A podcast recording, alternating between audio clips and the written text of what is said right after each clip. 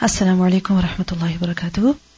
Nahmaduhu wa nusalli ala rasulih al-kareem. Amma ba'd, fa'a'udhu billahi minash shaitanir rajim. Bismillahir rahmanir rahim.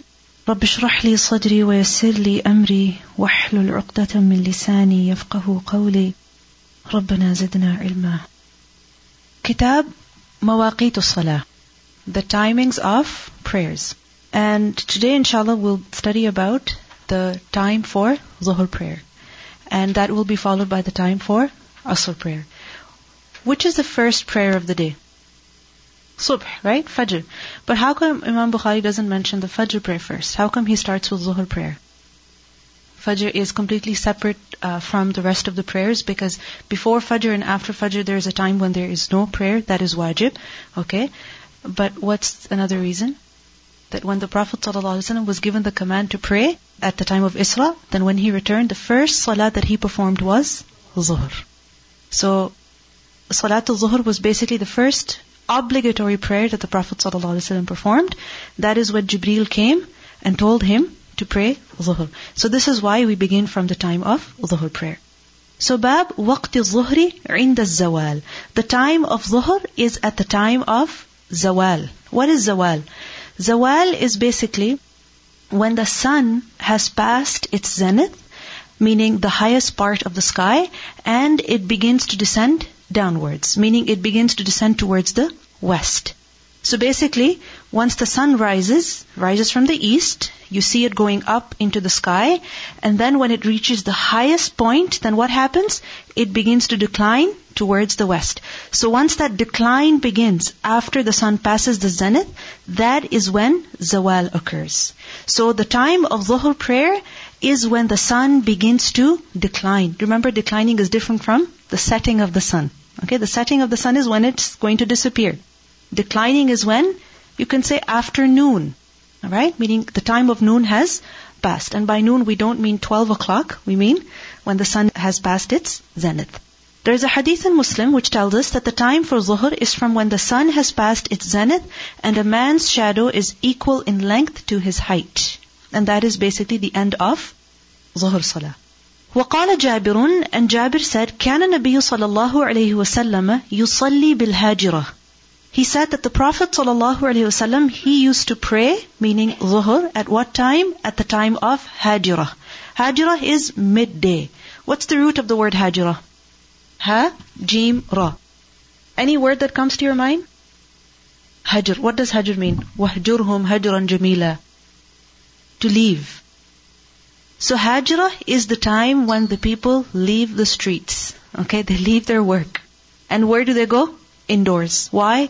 Because of the extreme heat of the sun. This is not just in places where people don't have proper shelter from the sun, where people are working outside. No, even in more developed countries we see that when the sun is up in the sky, then you see the parks are empty.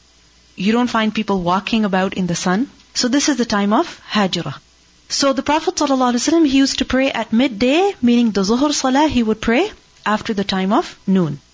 حدثنا أبو اليماني قال أخبرنا شعيب عن الزهري قال أخبرني أنس بن مالك أن رسول الله صلى الله عليه وسلم خرج, that the Prophet صلى الله عليه وسلم, once he went out, حين, he came out at the time when زاغت الشمس, when the sun had begun to decline.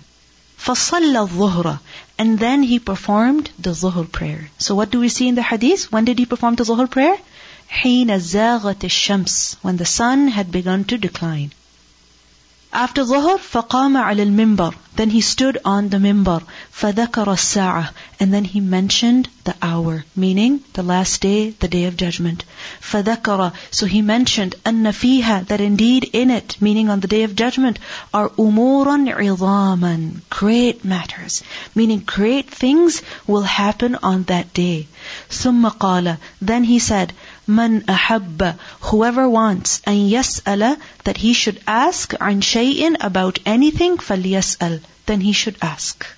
فلا, so not, تسألوني, you ask me, عن شيء, about anything, إلا except أخبرتكم, I will inform you.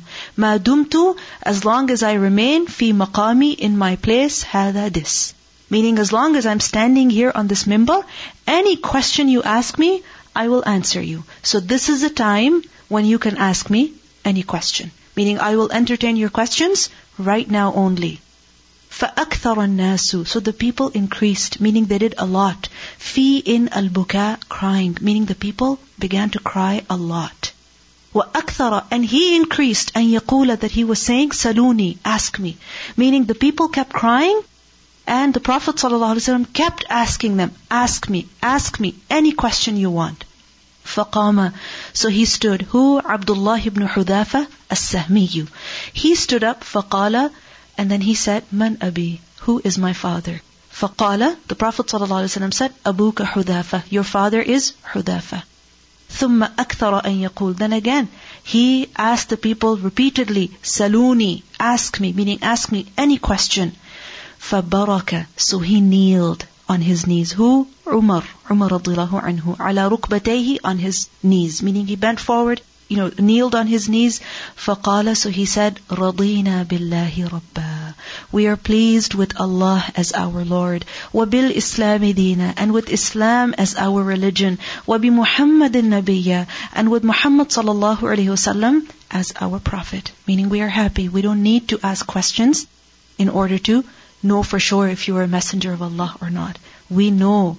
We are happy. فَسَكَتَ Then the Prophet ﷺ became silent. ثُمَّ قَالَ Then he said, عُرِضَتْ It was presented عَلَيَّ Before me الْجَنَّةُ وَالنَّارُ Paradise and hellfire. Anifan just now. Meaning I was made to see both Jannah and hellfire right now. فِي عُرْضِ In the side. هَذَا Of this الْحَائِطْ The wall. Meaning on the side of this wall, I was made to see Paradise and hellfire. فَلَمْ So not أَرَى I saw كَالْخَيْرِ وَالشَّرِّ Anything as good as Jannah and anything as evil as hellfire. Meaning, Jannah, the scene that I saw was the best thing I've ever seen and hellfire, the worst thing I've ever seen.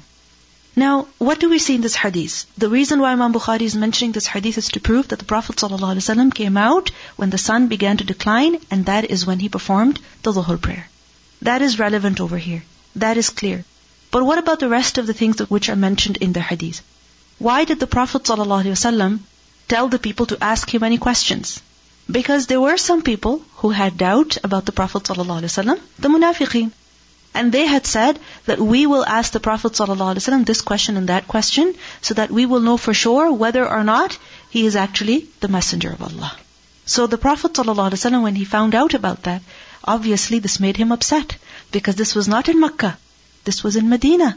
And this was being said by people who had apparently accepted Islam. So it does not befit a person who is a Muslim to say such a thing.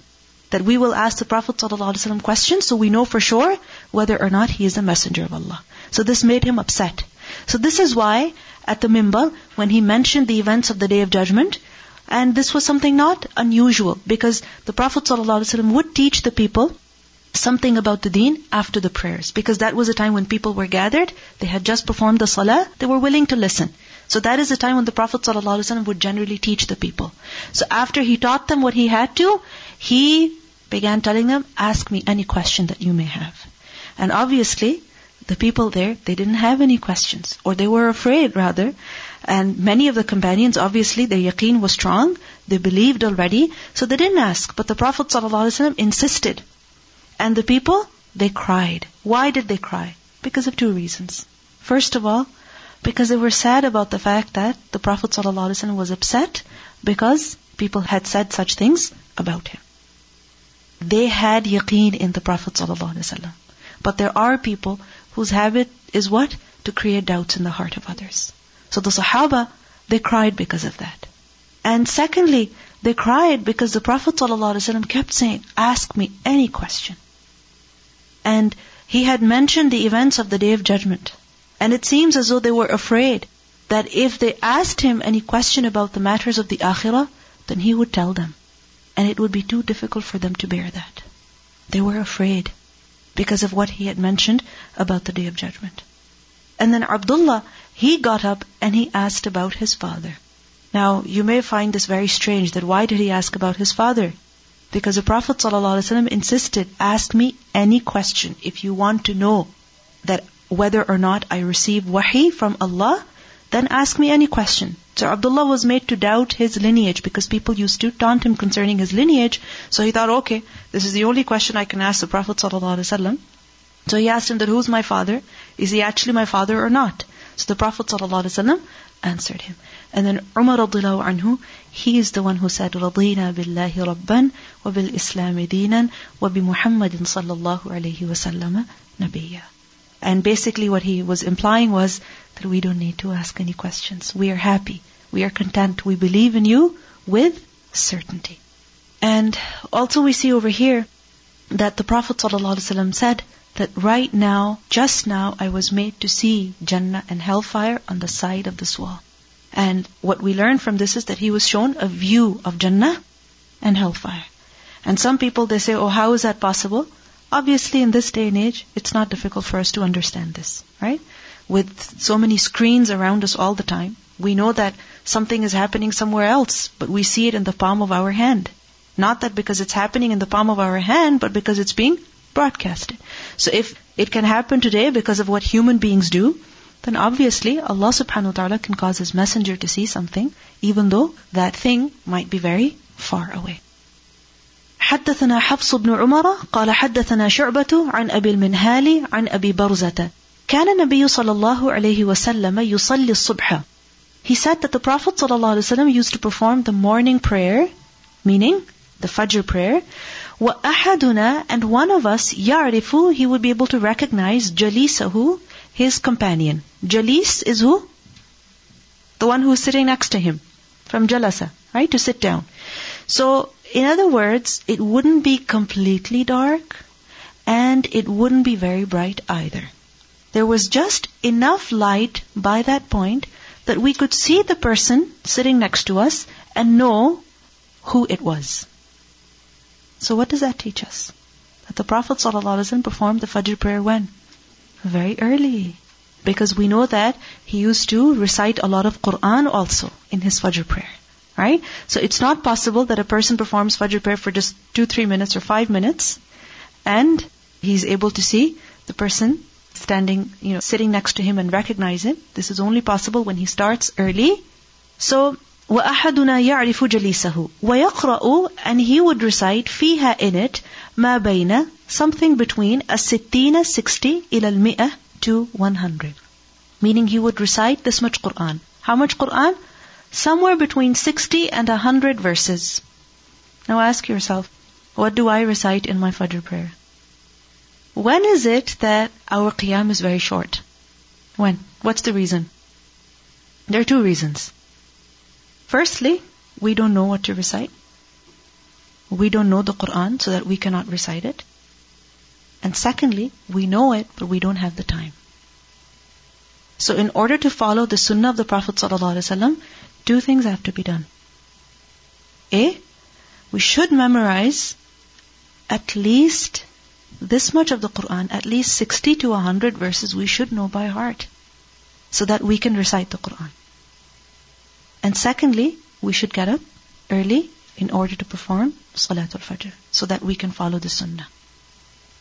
Now what if a person wants to follow the Sunnah immediately, and they don't know much of the Qur'an? Then what should they do? What should they do? Recite everything they know. Okay? So even if it's just the 3 quls, okay, or the 4 quls, and a few short surahs here, there, doesn't matter. Recite all of them. And some ulama have said that, for example, for Qiyamul Layl, that if a person knows only 1 or 2 surahs, they can read those surahs also over and over and over again to make the Qiyam long. But what do we see here? That it was a sunnah of the Prophet ﷺ to have long qiyam for Fajr prayer. But in the sunnah of the Fajr, we see that what is sunnah of the Prophet ﷺ in that is that in the first rak'ah, he would recite قُلْ يَا أَيُّهَا الْكَافِرُونَ, and in the second rak'ah, قُلْ هُوَ اللَّهُ أَحَدٌ. So it's best that we follow that sunnah there. And for the fard, you should recite from memory. You should not hold anything. It's allowed in the nafl, but not in the fard prayer. Now, on Friday morning, today, what's the sunnah of the Prophet ﷺ? Which surahs would he recite in Fajr? Salatul Fajr. Suratul Insan and Suratul Sajda. 2 surahs. Start small. make a habit of reciting Surah Al-Sajda before going to sleep. That is also sunnah of the Prophet ﷺ. If you're not able to recite it yourself, at least listen to it. Start listening. You know, like when you're falling asleep, play it on your phone. Play it on your CD player. Just listen on a daily basis. And you won't even realize and you will have memorized it. Also what you can do is read first 5 verses, for example. Set that as your target. Read it daily. After your regular recitation, for example in the morning whenever you recite the Qur'an, in the evening. After that, make it a habit of reciting just 5 verses of Surah Al-Sajda every day. When you will see them, listen to them, recite them every day, eventually you'll be able to memorize them. Surah Al-Insan also, such a beautiful surah. And make it a habit of listening to the Qur'an regularly as well. When you will listen, you'll be able to memorize much faster. So, make sure that you do something about this, because this was a sunnah of the Prophet ﷺ, and how much will we deprive ourselves of following the sunnah? How much can we? Because at the end, what is it that makes the life of a person beautiful? It is his good habits. And how can we develop good habits? By making sure that we follow the sunnah of the Prophet ﷺ. And when habits are good, when life is good, when it's presentable, only then we can say that inna salati wa nusuki wa mahyaya wa mamati lillahi rabbil alamin. What kind of life are we presenting to Allah? What kind of life are we dedicating to Allah? Such a life in which Fajr is so short. Fajr is not as long as the Fajr of the Prophet ﷺ. Is that beautiful life? Seriously, ask yourself, is that beautiful? Is that presentable? Is that worth dedicating to Allah subhanahu wa ta'ala? Then we have to work on our habits. And we have to make sure that we make a plan and figure out how to develop these good habits. We might say, oh, I didn't do this when I was younger, so I've lost my chance. No, you can still develop this habit. And you have to do it. Make a commitment with yourself, and inshallah you will be able to do it. And if you're not able to perform long qiyam for Fajr every single day, at least Friday. Start with one day of the week. One day of the week at least. And if you're not able to recite the entire surah, Surah Al-Sajda, the entire Surah Al-Insan, then at least the first few verses. So at least you've fulfilled a little bit of the sunnah. You followed at least, a little bit of the sunnah. So the Prophet ﷺ, وَيَقْرَأُ فِيهَا مَا بَيْنَ السِّتِّينَ إِلَى الْمِئَةِ وَيُصَلِّ الظُّهْرَ. And he would perform the Zuhr prayer, إِذَا زَالَتِ الشَّمْسِ, when the sun would begin to decline. وَالْعَصْرَ, and the Asr, he would pray. وَأَحَدُنَا, while one of us, يَذْهَبُ, he would go, إِلَى, to أَقْصَى الْمَدِينَ, the farthest end of the city of Medina. ثُمَّ يَرْجِعُ, and then he would return. وَالشَّمْسُ, while the sun was حَيَّةٌ, still alive. What does it mean by this? That he will perform Asr prayer so early that after the prayer, one of us would go to the end of the city and come back, and the sun would still be hayyah in the sky. What does it mean by hayyah? Still white, shining. Hayyah is from hayat, right? So still alive meaning radiant, shining white, meaning it would not have turned yellow yet. And this is basically talking about, longer days. So basically in the summer, we see this, that the time of Asr is very long. Okay? And until a certain time, the sun is very bright. And then as the time for sunset draws near, then you see the color of the sun changing, orangish, yellowish as well. So this is when he used to perform the Asr prayer. وَنَسِيتُ مَا قَالَ فِي الْمَغْرِبِ. And he said, I forgot what the narrator told me about Maghrib, meaning when exactly the Prophet ﷺ used to perform Maghrib. وَلَا يُبَالِي, and he would not be concerned. La yubali meaning he didn't make it a big deal, meaning he didn't care much about this. In other words, he would not mind بِتَأْخِيرِ الْعِشَاءِ, with delaying Isha.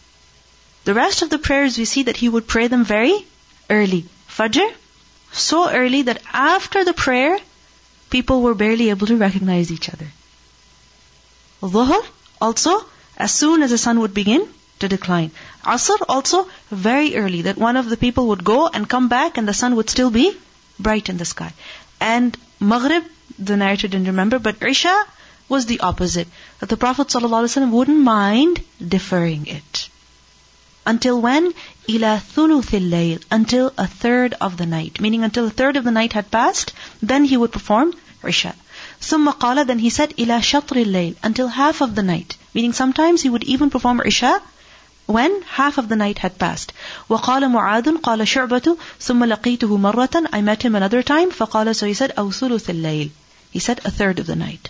So this hadith teaches us the times when the Prophet ﷺ performed the prayers, but generally what we see is that he performed the prayers early, alright, except for Isha. Dhuhr we know when he used to defer it, when it was extremely hot. But Isha we see that he would pray later, but remember that the maximum time is what? Half of the night. If a person prays Salatul Isha after half of the night has passed, then remember that his Salah has been lost, meaning it's Qada. حدثنا محمد يعني ابن مقاتل قال أخبرنا عبد الله قال أخبرنا خالد بن عبد الرحمن حدثني غالب القطان عن بكر بن عبد الله المزني عن أنس بن مالك قال, he said, كنا, we used to, إذا صلينا, when we used to pray, خلف رسول الله صلى الله عليه وسلم, behind the Prophet صلى الله عليه وسلم, بالظهائر, at Dhuhr time. Dhahair is the plural of Zahira, and Zahira is midday, so basically he's referring to the time when Zuhr Salah is performed. So when we used to pray Salatul Zuhr behind the Prophet ﷺ, فَسَجَدْنَا, then we would prostrate عَلَى ثِيَابِنَا, on our clothes. Why? اتِّقَاءَ الْحَرِّ, in order to protect ourselves from the heat. So it shows that they performed Zuhr also when it was very hot. And that is when the sun begins to decline. Now, basically, it shows that it was at some point after midday, perhaps soon after midday. In a longer version of this hadith, we learned that he said, كُنَّا نُصَلِّي فِي شِدَّةِ الْحَرِّ, we used to perform salah when it was extremely hot, meaning Zuhr prayer. فَإِذَا لَمْ يَسْتَطِعْ أَحَدُنَا أَن يُمَكِّنَ جَبْهَتَهُ عَلَى الْأَرْضِ, then when one of us was not able to place his forehead completely on the ground, then he would place his cloth and do his sajda on it. Now there's a number of things that we learn over here. First of all, we see that the floor of the masjid was what? Bare. There was no carpet, no mat, nothing on it. So the people would perform sajda on bare ground. And this is something that the Salaf actually preferred, that you pray on the ground as is. And what do we prefer? Even if there's a carpet, put something on top of it and then pray, so that you're distracted by the color and the patterns.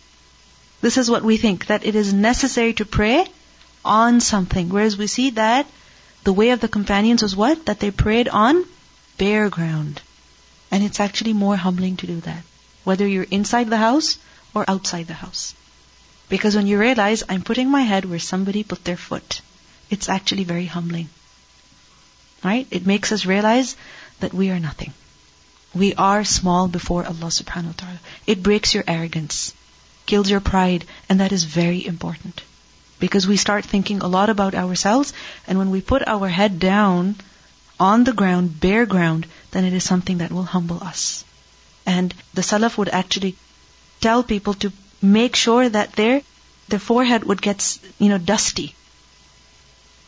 That make sure you put your head properly and that your forehead actually touches the ground properly, so that your forehead gets dusty, so that this pride and ego that you have, it goes away. And this also shows to us that sometimes the masjid of the Prophet ﷺ would be full, so some of the companions would be praying outside, because when they will be praying outside under the open sky, then that is where the ground would be more hot. Because inside, at least there was a roof. Even if it was just of branches, at least there was something giving shade. And if the shade is there, then the ground would not be that hot. Alright? So the fact that it would be so hot that the people could not place their head on the ground, it shows that sometimes the masjid would become full. So some people would be praying outside. And also we see here that when it would be extremely hot, they would place their cloth and then do sajda on it. What does this show? That if there is a need, during the prayer also, to place part of your garments, your hijab, the clothes that you're wearing, on the ground and then perform sajda on it, it is permissible to do so. But remember, when there is a need. What would be a need? A necessity. So for example, you go to a masjid, you're performing salah, you go down into sajda, and then you feel that it's extremely dusty and you have an allergy to dust, you start sneezing immediately. So you won't be able to focus in your prayer. So in the next sajda, can you take a part of your hijab and put it on the ground and then do sajda on it? Yes, you can. Okay. So for example, you do sajda and the place doesn't seem clean. Clean in the sense that not najis, but in the sense that it smells and you cannot concentrate on your sajda. Right? Because if you're rushing through your sajda, you're not able to make your dua, you're not even able to breathe, then how will you have khushu'? So in that situation, if you put your hijab or something in front and then do sajda on it, that is also permissible. But remember that you can only put some cloth, whether you're wearing it or it's on your side maybe, you can put it when there is a need. You cannot do sajda on your hands. Like for example, a person says, my hijab is too short, and for example, the grass is very pokey and I saw a bug crawling over there. I'm afraid if I do sajda, it's going to go into my nose, so I'm going to put my hands and then do sajda on that. No, you can't do that. Because the hands are what? One of those parts of the body on which sajda is complete. Right? Meaning they have to be at a particular place. Just like your knees have to be, your feet have to be, your head has to be. So you cannot move the position of the hands. And you cannot put your head on the hands. The hands have to be in their proper positions. And this hadith also shows to us that in sajda, it is necessary to place the forehead completely on the ground. Completely on the ground. So what does it mean? That if a person just barely touches the ground and gets up, is that sajda complete and proper? Is that complete and proper? No. Complete and proper sajda is which one? Tamkeen. The forehead has to be positioned properly so that it's completely touching the ground. Like last time we discussed that the hands have to be flat, touching completely. Just like that, the forehead must touch the floor, the ground, completely. And for that, you have to let your body relax. Because if your head is tense, if your neck is tense, then can your forehead touch the ground completely? No. Try it right now. In front of you, even on your desk, or wherever you are, try it right now. That make sure from one side to the other, the forehead is completely touching the ground. So your head has to relax. So how was it? Different, right? It's a different feeling.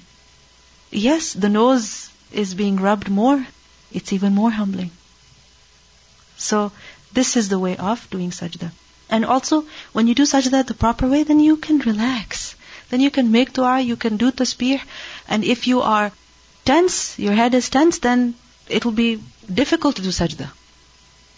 Bab ta'khir al-zuhri ila al-asri. Delaying zuhr prayer until asr. What does that mean? Leaving zuhr completely. Delaying it deliberately. That remember, there's always the best time to perform a particular salah, and there is a time that is permissible. Right? So the best time is which one? Generally, the beginning. And you can also defer it, meaning towards the last part. But remember, for dhuhr, it's the opposite way. So, ta'khir al-dhuhri ila al-asri. Praying it closer to the time of asr. Not immediately after the zawal of the sun, but after some time has passed, so that asr is very near. So, for example, these days, asr begins around 2:20 something. So for instance, if a person is performing zuhr at 2 o'clock, at 1:45, is that permissible? Yes. When do we have our Jumu'ah over here? It is permissible. تأخير الظهر إلى العصر. What's the evidence? حدثنا أبو النعمان قال حدثنا حماد هو ابن زيد عن عمرو بن دينار عن جابر بن زيد عن ابن عباس أن النبي صلى الله عليه وسلم صلى بالمدينة. The Prophet صلى الله عليه وسلم performed salah in Medina 7 and 8, as 7 and 8, meaning as 7 rak'at and 8 rak'at. Which prayers? Al-Zuhra wal-Asra, Zuhr and Asr combined, wal Maghrib wal Isha, and Maghrib and Isha combined. So how is it 7 and 8? Zuhr and Asr 8 and Maghrib and Isha 7. فَقَالَ أَيُّوبُ, so Ayyub said, لَعَلَّهُ فِي لَيْلَةٍ مَطِيرَةٍ, perhaps it was on a night that was rainy, meaning the day was rainy, the night was raining. This is why the Prophet ﷺ joined Zuhr and Asr, and he joined Maghrib and Isha. قَالَ عَسَى, he said maybe, he wasn't sure. And from another version, we learned that it wasn't rainy. So what do we see here? That the Prophet ﷺ joined in the city of Medina. So what does that show? He wasn't traveling. So he combined Zuhr and Asr. How? That he performed Zuhr and immediately after he performed Asr. And he performed Maghrib and immediately after he performed Isha. So he joined the prayers basically. Why? What's the reason? Ibn Abbas radhiAllahu anhu, he narrated, there's another version of this hadith in which the words are more complete, which is that An-Nabi sallallahu alayhi wasallam jama'a bayna al-Zuhri wal-Asri wa bayna al-Maghribi wal-Isha'i fil Madina min ghayri khawfin wala matarin. He joined these prayers, there was no fear, meaning fear of the enemy. It wasn't that Medina was surrounded by the kuffar, no. And secondly, there was no matar, meaning the weather was also normal. And when he was asked why, Ibn Abbas said, do not cause difficulty for the ummah. Do not cause difficulty for the ummah. Now some people, they derive from this hadith that sometimes a person can join Dhuhr and Asr even if there's no genuine reason to do so. And he can join Maghrib and Isha even if there's no, need. He can do that. Some said that they should always join Dhuhr and Asr, and they should always join Maghrib and Isha. And there are people who actually pray like this. You know that? There are people who actually pray like this. Based on which hadith? This hadith. But the fact is that neither of these interpretations are correct. Why? Because Ibn Abbas was asked why the Prophet ﷺ did that. What did he say? So that it would not be difficult for the ummah.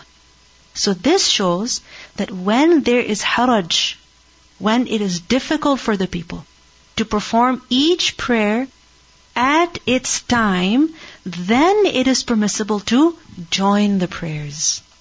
But when it is not difficult to perform each prayer at its time, then is it permissible to join the prayers? No.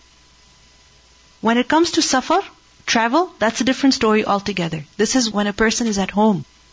When it's bad weather, that's also a different story because people have to go to the masjid. And if there's rain, constant rain, heavy rain, and people are going 5 times out in the rain. And you know how Medina is, when it's cold especially, it can be very cold. Very, very cold. I remember once we were in Medina and I didn't expect Medina to be cold at all. And Fajr prayer, took a shower, went to Masjid al-Nabawi. And the cold wind, it just like got into my chest. One walk from the hotel to the masjid. And that was it. It really got to me. So imagine if people are going 5 times a day in such windy weather, in such cold and rainy weather, then for that reason, the Prophet ﷺ would combine the prayers sometimes.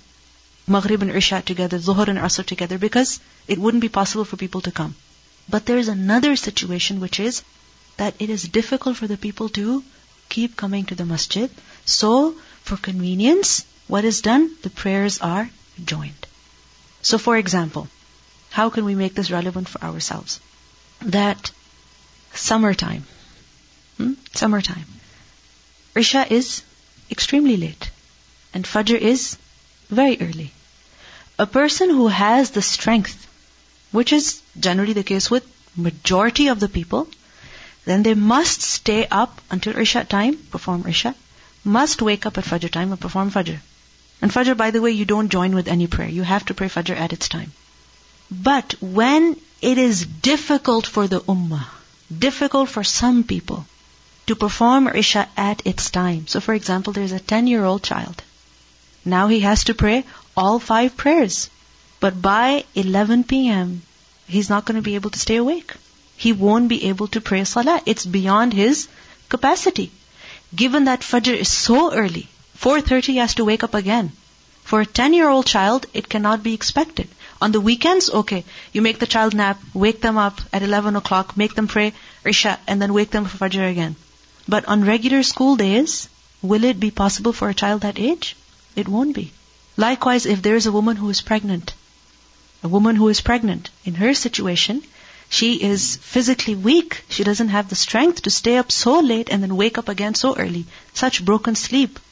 Or a person who has difficult work to do during the day or during the night, and for that reason, they're not able to stay awake. Or a person who is extremely old. Like for instance, I know of a lady whose problem is that by 8, 9 o'clock, she gets very sleepy. And if she does not sleep at that time, then what happens is that all night she's not able to sleep. And this is despite the fact that she's on sleeping pills, despite the fact that she's taking medication. So she asked if she could combine her Maghrib and Isha, because otherwise she would completely lose her Isha. Because when sleep overcomes a person, then that's it. You can't help it. So in these situations, is it permissible for a person to join Maghrib and Isha? Not regularly, but sometimes when it's beyond their ability to perform Maghrib at its time, Isha at its time, then can they join Maghrib and Isha? Yes, they can. I've heard myself scholars telling people that they can in this country. Right? Why? Because it's difficult. So if the Prophet ﷺ, he did that sometimes, there was no khawf, no fear of the enemy, there was no rain, the weather was perfectly fine, but still he joined Dhuhr and Asr, he joined Maghrib and Isha for the convenience of people, then who are we to create difficulty for people? But remember, this was not a habit of the Prophet ﷺ. This is something that happened sometimes, very, very rare, that Dhuhr is delayed until almost Asr time, right?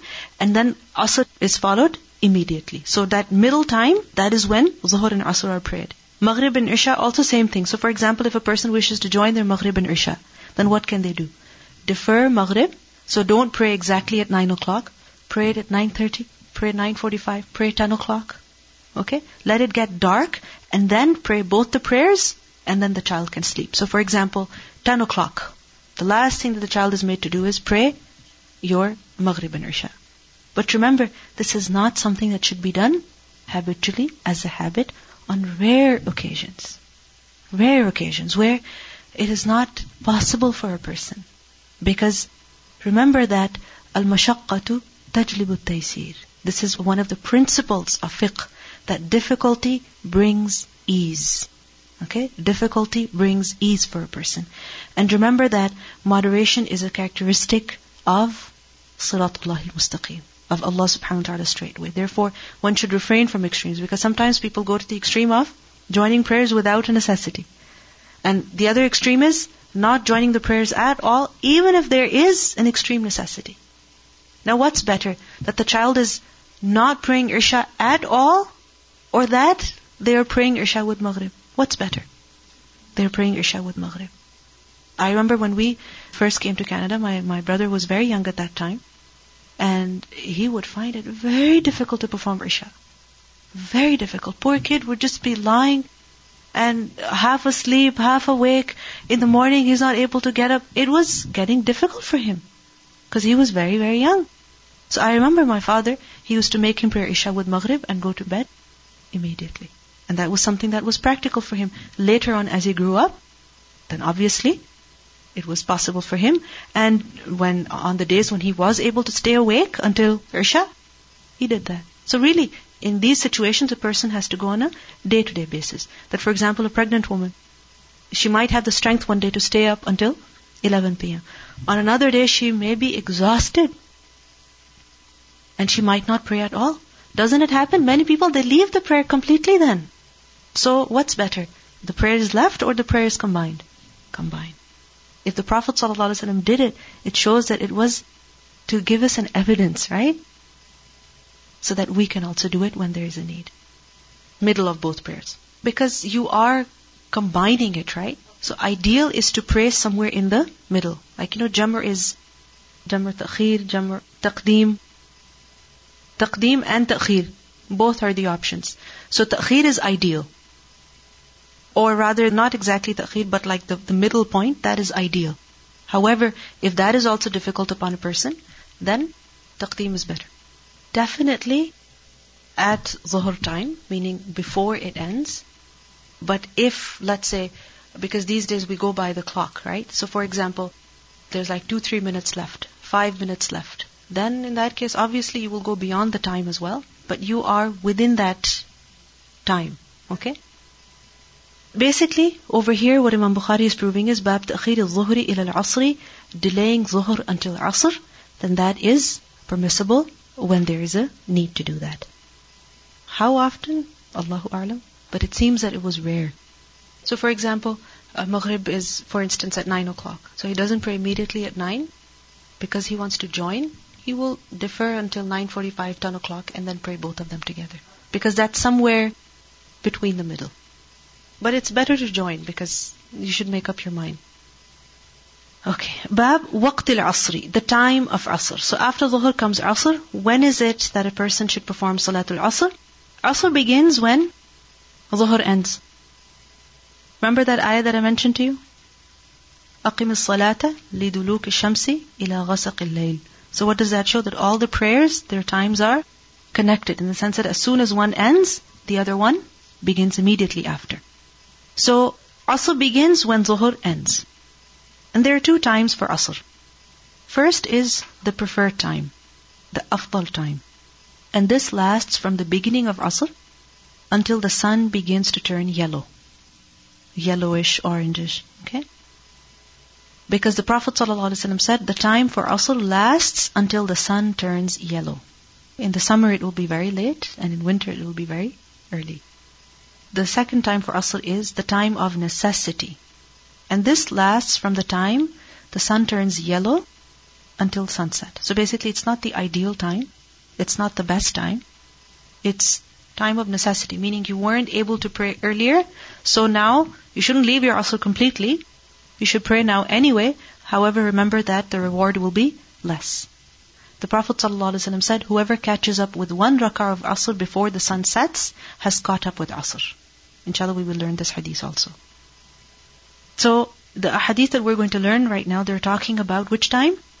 The preferred time, the best time, the ideal time. Because the one who prays late, right before Maghrib. The Prophet ﷺ described such a person as who?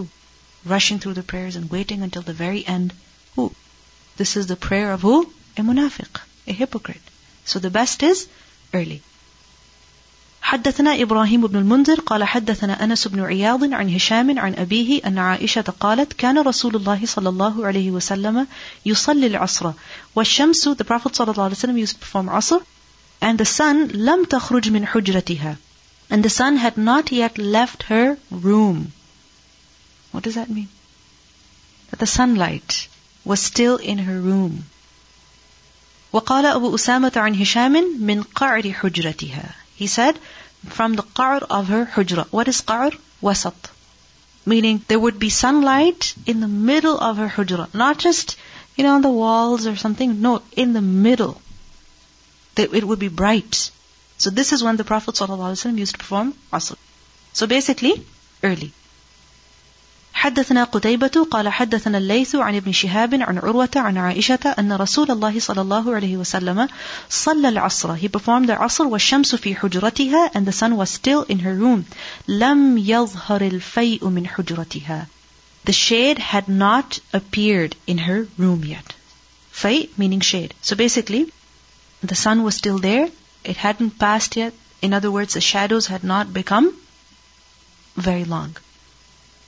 حدثنا أبو نعيم قال أخبرنا ابن عيينة عن الزهري عن عروة عن عائشة قالت كان النبي صلى الله عليه وسلم يصلي صلاة العصر. The Prophet صلى الله عليه وسلم used to perform صلاة العصر والشمس طالعة في حجرتي. And the sun was still in my room. لم يظهر الفيء بعد. And the shade had not yet appeared. لم يظهر, it had not yet appeared. الفيء, the shade.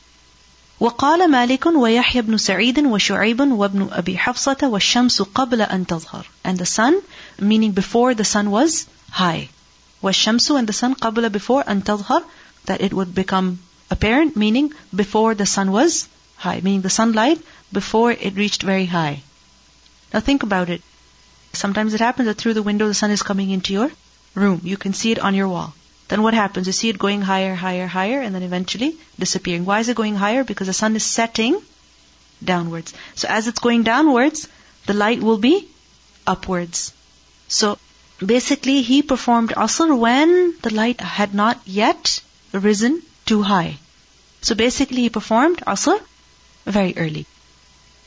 حدثنا محمد بن مقاتل قال أخبرنا عبد الله قال أخبرنا عوف عن سيار بن سلامة قال دخلت أنا وأبي. He said, I and my father both entered على أبي برزة الأسلمي.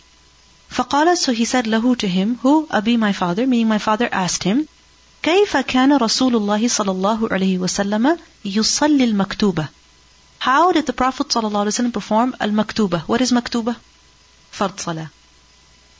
فقال, so he said, كان يصلي الهجيرة. He used to perform the hajir, meaning ظهر صلاة, التي تدعونها الأولى, the salah which you call al-ula. Ula meaning the first one.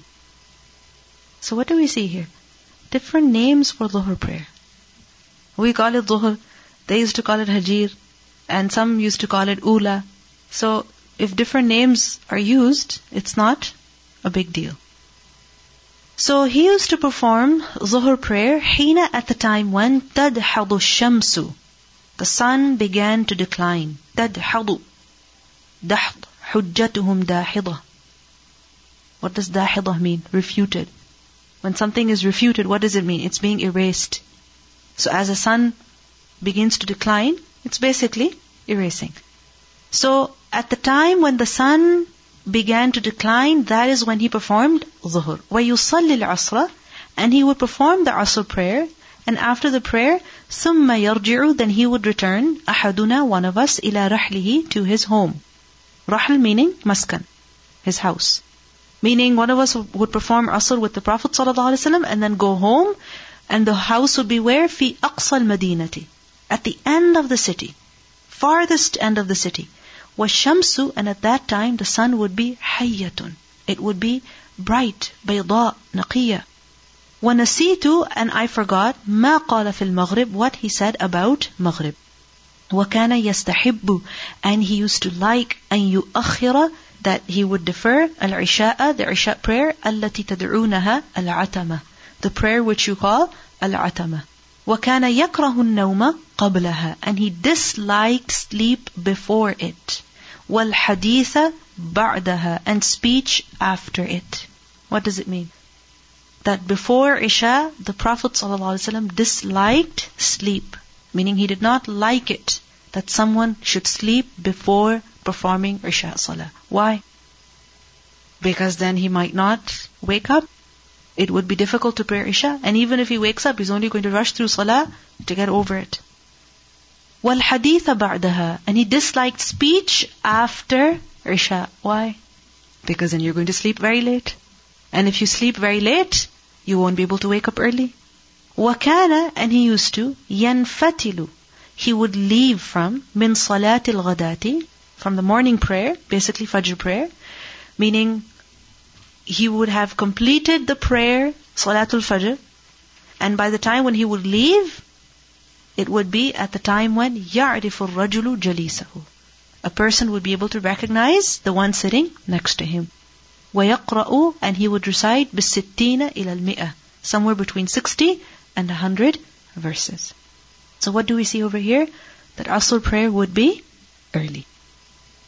حدثنا عبد الله بن مسلمة عن مالك عن إسحاق بن عبد الله بن أبي طلحة عن أنس بن مالك قال, he said, كنا نصلي العصر, we used to perform the Asr prayer, ثم يخرج الإنسان, then a man would go إلى بني عمرو بن عوف, to the place where Banu Amr bin Auf used to live.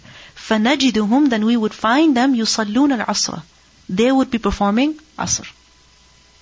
So in other words, a person would pray Asr with the Prophet ﷺ, then he would leave the masjid, go home, go to this particular clan, and then he would find that these people are praying Salah then. So what does it show? Their Salah was also acceptable. So the Prophet ﷺ, his habit was to pray Salah, Salatul Asr, as soon as the time would enter. But it is also permissible to pray after some time. Because if it was not acceptable, the Prophet ﷺ would have advised them. حدثنا ابن مقاتل قال أخبرنا عبد الله قال أخبرنا أبو بكر بن عثمان ابن سهل ابن حنيف قال سمعت أبا أمامة يقول, he said, صلينا مع, we performed the salah with Umar ibn Abdul Aziz. We performed the salah with Umar ibn Abdul Aziz, the Khalifa. Which salah was this? Al-Zuhra. ثم خرجنا, then we went out, حتى until دخلنا على, we came upon Anas ibn Malik. We came to Anas ibn Malik. And who's Anas ibn Malik? Companion of the Prophet ﷺ. فَوَجَدْنَاهُ, so we found him, يُصَلِّ الْعَصْرَ, performing Asr. We just prayed Zuhr with the Khalifa, and we came to Anas radiallahu anhu immediately, and we find him praying Asr.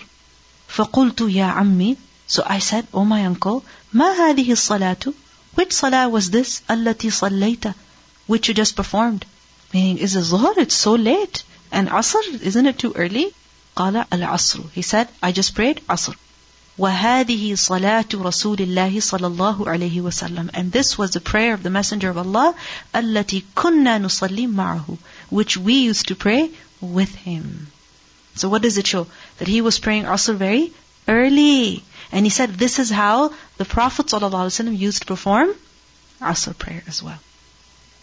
حدثنا أبو اليمان قال أخبرنا شعيب عن الزهري قال حدثني أنس بن مالك قال كان رسول الله صلى الله عليه وسلم يصلي العصر, he would perform the Asr prayer, والشمس مرتفعة حية, while the sun would be high, حية, bright, shining, white, فَيَذْهَبُ الذَّاهِبُ, then a person would go إِلَى الْعَوَالِ, to the awali. What are awali? Uphill slopes. So slopes, what does it show? That it was towards the end of the city, meaning the borders of the city. Because the place where the people are living, that's not slopey. But as the population spreads out, then what happens to the slopes? They go away. Why? Because people dig them, and they flatten the ground in order to build houses. So the slopes, the awali, it's referring to the outskirts of the city. So he said that one of us would pray Asr with the Prophet ﷺ at this time, and then he would go to the awali, فَيَأْتِيهِمْ, and he would come to them, وَالشَّمْسُ مُرْتَفِعَةٌ, and the sun would still be high. Meaning, we would walk all that distance, and the sun would still be high. So what does it show? Asr was early. وَبَعْضُ الْعَوَالِ, and some of the slopes, مِنَ الْمَدِينَةِ, from the city of Medina, عَلَىٰ أَرْبَعَةِ أَمْيَالٍ أَوْ نَحْوِهِ, meaning they were at a distance of 4 miles or something like that. Some awali were at a distance of 2 miles, some 3 miles, some 4 miles, and some 6 miles. So how long do you think it would take to cover 2 to 6 miles by walking for an average person? Anyone goes for regular walks, maybe 2 mile walk or 3 mile walk or 4 mile walk. If not outside, maybe on a treadmill. How long does it take? Yes. So about 45 minutes to do 3/4 of a mile. And that's uphill, you're saying? Outside. Okay. So think about somewhere between half an hour to an hour. Somewhere between half an hour to an hour, it would take to go to the awali. So what does it show? That Asr would be early. Now in the summer you have a long time for Asr prayer. And what we do is we delay. But even in summer, what do we learn? The sunnah of the Prophet ﷺ was to pray Asr early, before the sun turns yellowish, orangish. It's ideal, it's best to pray Salatul Asr early and not defer it. And in winter, when the time is very short, then again it's best to pray early. حدثنا عبد الله بن يوسف قال أخبرنا مالك عن ابن شهاب عن أنس بن مالك قال كنا نصلي العصر, we used to pray عصر, ثم يذهب الذاهب, then one of us would go, منا from us, إلى to قباء, to قباء, all the way to قباء, فيأتيهم, then he would come to them, والشمس مرتفعة, and the sun was still high. باب إثم من فاتته العصر, the sin of the one who loses Asr. Fatathu. What does fawt mean? Death. When something dies, it's gone. So the sin of the one who misses his Asr. What does it mean by this? That he delays it to the point that he loses the time for it Which time? The best time. The best time. So there's two ways of looking at it. One, that he is performing Asr when? Very late. So before sunset, but very late. And secondly, that he doesn't pray, or he delays it so much that he misses the time completely. So for example, a person is somewhere, the time for Asr comes in, he knows that there is barely 2 hours, I should pray before I leave. He says, no, I'll pray when I get home. And he knows that there's going to be only half an hour before Maghrib. So they get home, and they find out one thing has to be done urgently, another thing has to be done urgently, and like this, the time for Asr is gone completely. So the sin of the one who misses Asr. This is a sin. Missing Asr, deferring Asr. When there is a genuine reason, that's a different case. Because in the Qur'an, what do we learn? وَلَا يَأْتُونَ الصَّلَاةَ إِلَّا وَهُمْ كُسَالَى. They come to prayer lazily. So when you have 2 hours, and you're delaying, procrastinating, until the very end, what does it show? That you're coming lazily. You have no interest in the prayer. You're just praying just to get over it. It's like something that has to be done, and you just do it for the sake of getting over it. Because this is what the hypocrites used to do. Okay, so this is like resembling a munafiq. Even though a person doesn't have nifaq in aqidah, but there is nifaq in amal. Remember, there's 2 types of nifaq, right? So this is in amal. This is why a person should refrain from this, because when you resemble someone in actions, then you will resemble them in nature as well eventually. حدثنا عبد الله بن يوسف قال أخبرنا مالك عن نافع عن ابن عمر أن رسول الله صلى الله عليه وسلم قال الذي تفوته صلاة العصر كأنما وتر أهله وماله. The one who misses his Salatul Asr is as though he has been deprived of his family and his wealth. Wutira. Wutira means qutira. It was cut off, meaning he lost. And this is what? Khasira khusrana mubina. If a person loses all of his property and his family, imagine if a person has their family, all of their family members in one house, and that house catches fire. The house is finished, the people inside the house are finished. That's a great tragedy. So this is the state of the one who misses his Asr prayer. That generally Salatul Asr is missed or it is delayed until the very end because of these 2 reasons. Money, work, house, cleaning, cooking, or family. We're taking care of their needs or we're sitting with them. So we don't realize that while we are spending time with them, preferring them over Asr, we are actually losing them. And this is a great warning. The Prophet ﷺ warned us from losing our Asr prayer because it's a very serious matter. And this shows to us the importance of Asr Salah as well. حافظوا على الصلوات والصلاة الوسطى. It has been specially mentioned, the middle prayer. This is why the scholars have said that out of the 5 prayers, the most afdal, the most important prayer is Asr prayer. And then Fajr prayer. First is Asr and then is Fajr. So out of all the 5 prayers, we should be most concerned about performing which prayer on time? Asr prayer. And if Asr will be on time, then the rest of the prayers will also be on time. And because of this hadith, actually some scholars said that if a person misses their Asr prayer, then ta'zeer will be applied. What is ta'zeer? Punishment decided by the judge. So, in a land where the Muslim law is applied, if a person does not pray Asr, or he delays it, and he is seen performing Salatul Asr at Maghrib time, or later on, or just before, then the judge will make a decision that, okay, he should be given 5 lashes. Can you imagine? This is a very serious matter. A very serious matter. And the warning of the Prophet ﷺ is much more stronger. كَأَنَّمَا وُتِرَ أَهْلَهُ وَمَا لَهُ. See, if you have time after what you're doing to pray within the preferred time. Okay, so for example, you've gone to pick up your kids, for instance. As you're driving, the time for Asr comes in. Or as soon as you reach, the time for Asr comes in. By the time you go home, inshallah, within 20 minutes you'll be home. And the sun has not turned yellowish-orangish by that time, then, of course, pray Salah when you get home. But if you're getting home, 15 minutes, half an hour before Maghrib, 45 minutes before Maghrib, then that's not enough time. Okay? Then in that case, you have to stop what you're doing and pray first. But if you have plenty of time afterwards, then there is no harm. So for example, many students over here, their classes go up until 3:15, 3:30. So what should you do then? Make sure that you have your wudu before you go into class, so that as soon as class ends, you can pray salah immediately, because you still have about an hour, 15 minutes, okay? And that is enough time, okay? You don't have to stop your class, go pray asr, and then return. No, you can also pray afterwards. But if, let's say, your class, you're at school, you're at university, and your class is ending at 4:30, is ending at 4 o'clock, is ending at 4:15, then in that case, you should take time out and go pray.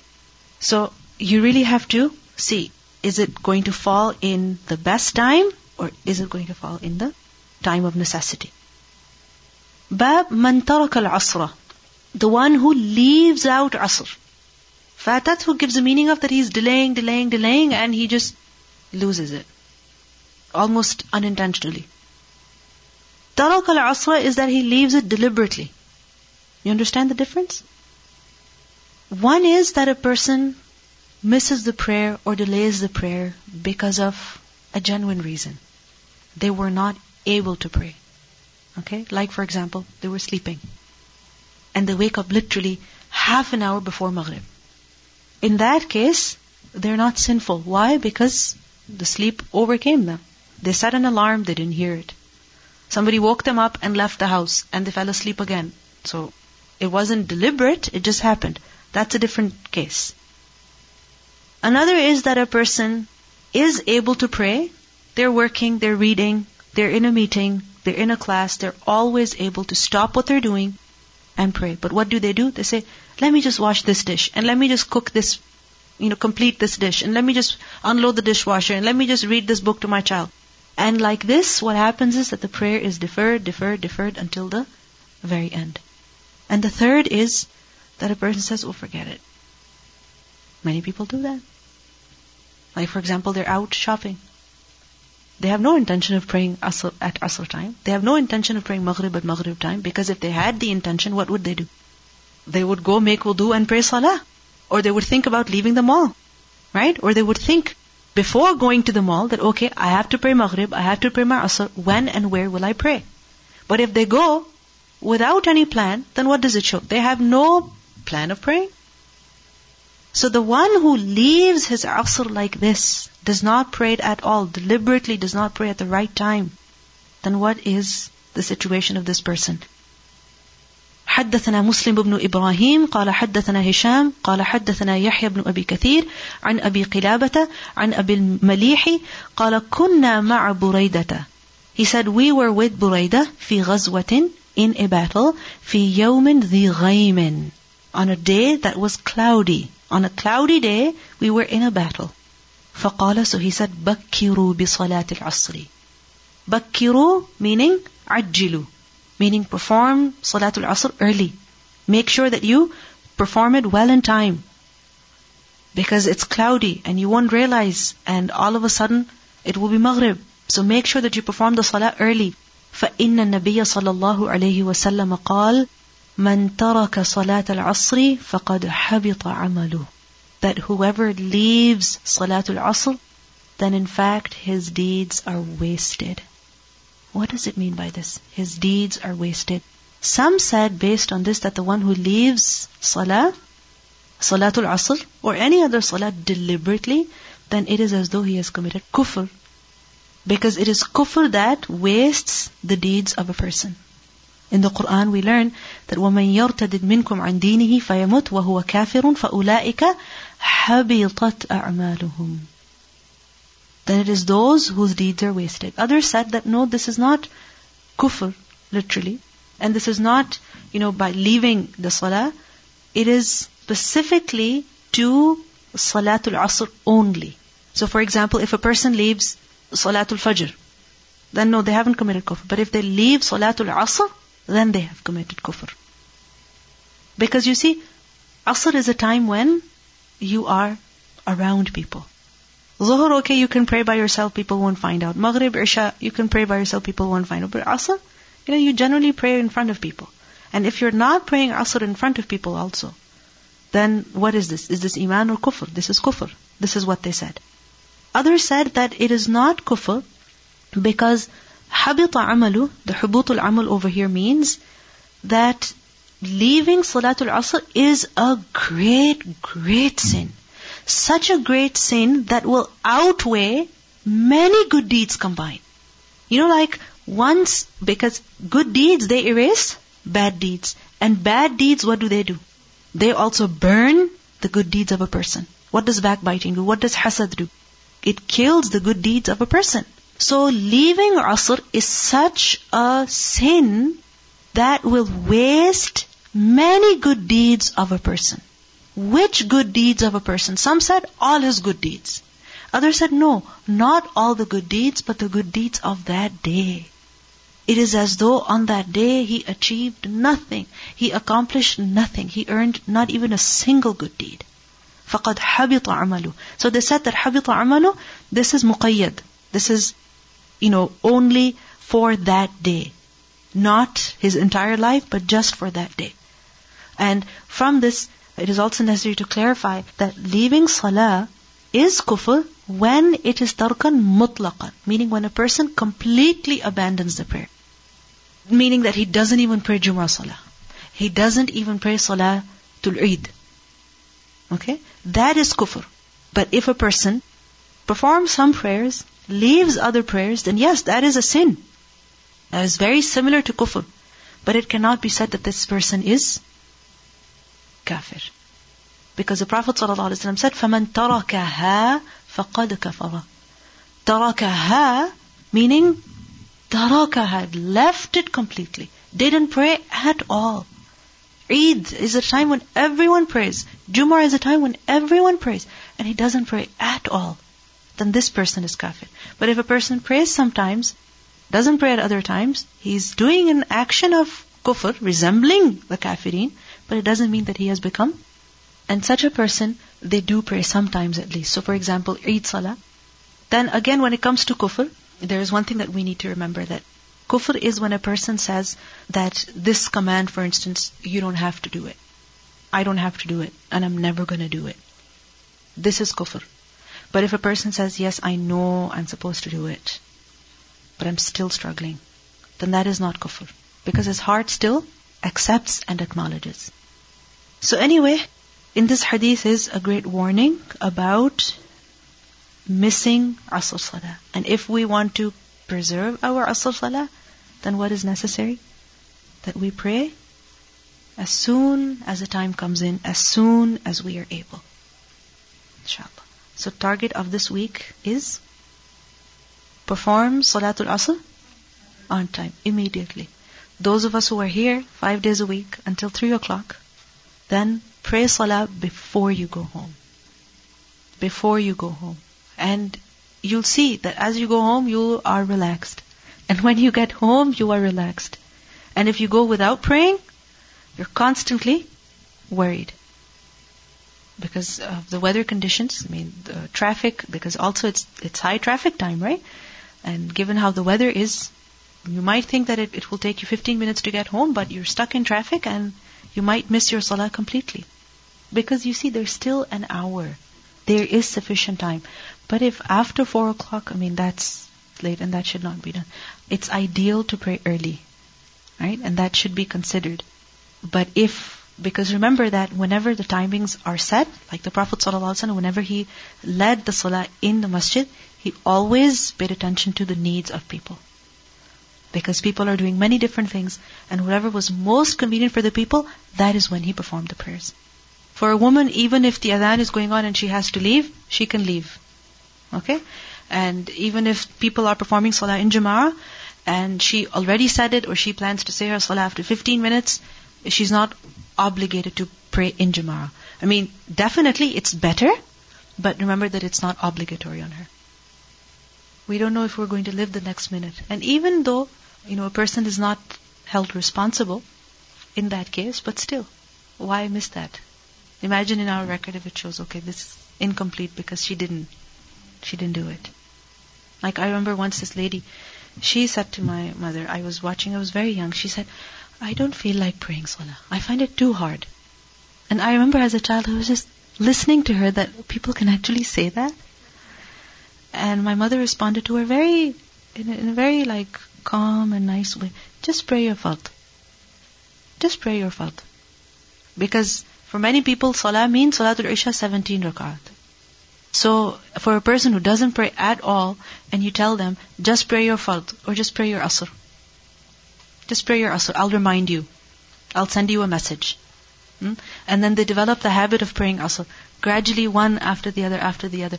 And also for children, as they're getting older, like for example, at the age of 7. I remember when my brother turned 7, my mother told him that, okay, from today you have to pray Salatul Maghrib every day. You can never miss it now.